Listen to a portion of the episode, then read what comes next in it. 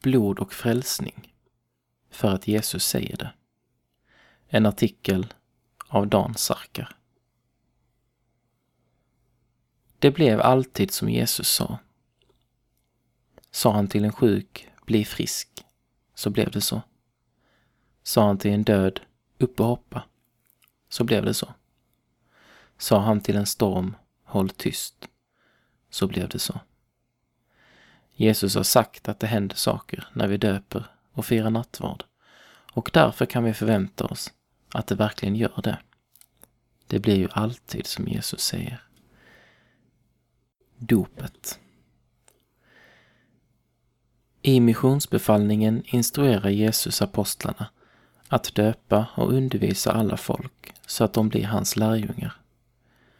Dopet är den väg som Jesus har anvisat oss in till gemenskapen med sig. Vid dopet förenas Guds ord med vattnet och förvandlar oss så att det blir som Jesus säger. Förvandlad av vattnet och ordet. Vattnet dränker kroppen och ordet dränker den gamla människan så att vi korsfästs och begravs med Jesus. Vi blir förlåtna för Jesus tar världens synd på sig när han dör för oss. Kroppen kommer upp i vattnet och ordet tar upp oss till Gud. Vi föds på nytt och blir Guds barn. Vi är omåttligt älskade, privilegierade, bortskämda och universums skapares största prioritering. Att födas, gifta sig, få barn och dö är stort, men inget i en människas liv är större än dopet.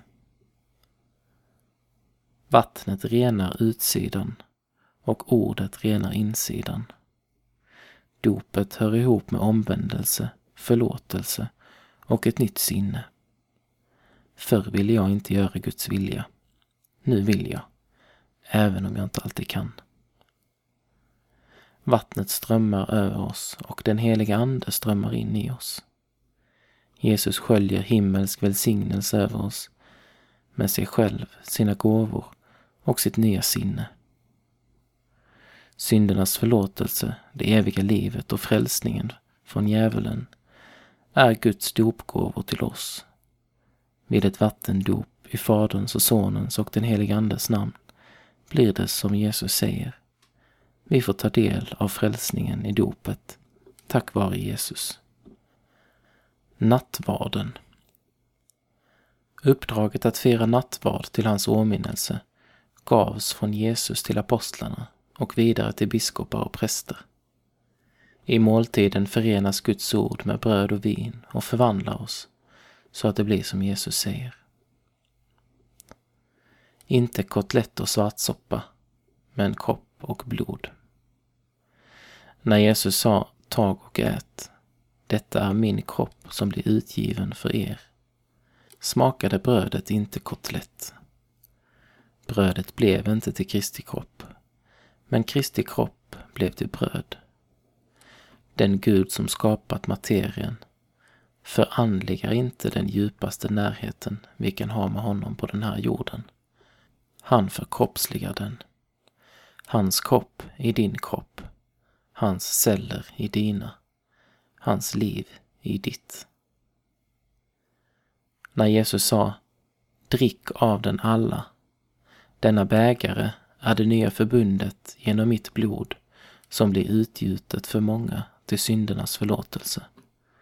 Så ofta ni dricker av den, gör det till min åminnelse. Så blev vinet inte svartsoppa. Men Jesus blod blev till vin. Och precis som lammblodet målades runt israeliternas dörrposter vid uttågets natt, så målas Jesus blod nu runt våra hjärtan till frälsning från syndens dödsängel. Här har redan blod utgjutits. Här skall ingen annan behöva dö. Hans blod i ditt blod. Hans död i dig och hans uppståndelse i dig. Tidernas största kärlekshistoria. När kyrkan firar nattvarden, så som han har uppmanat oss, är han där. Och vi är där när han instiftar den. Hans död var inte bara för dem som levde då. Han dör för oss. För dig utgiven. För dig utgjutet. På fornkyrkans tid sades det att de kristna dödade barn, dopet, och drack blod, nattvarden. Inte undra på att vanligt folk hatade de kristna.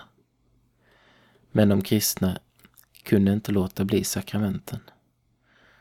För de visste att tidernas största kärlekshistoria ryms i några droppar vatten och en brödbit. Vi kan inte låta bli att döpa och fira nattvard. Vi gör som Jesus säger. Och vi tror på hans löften, för vi vet att det alltid blir som Jesus säger.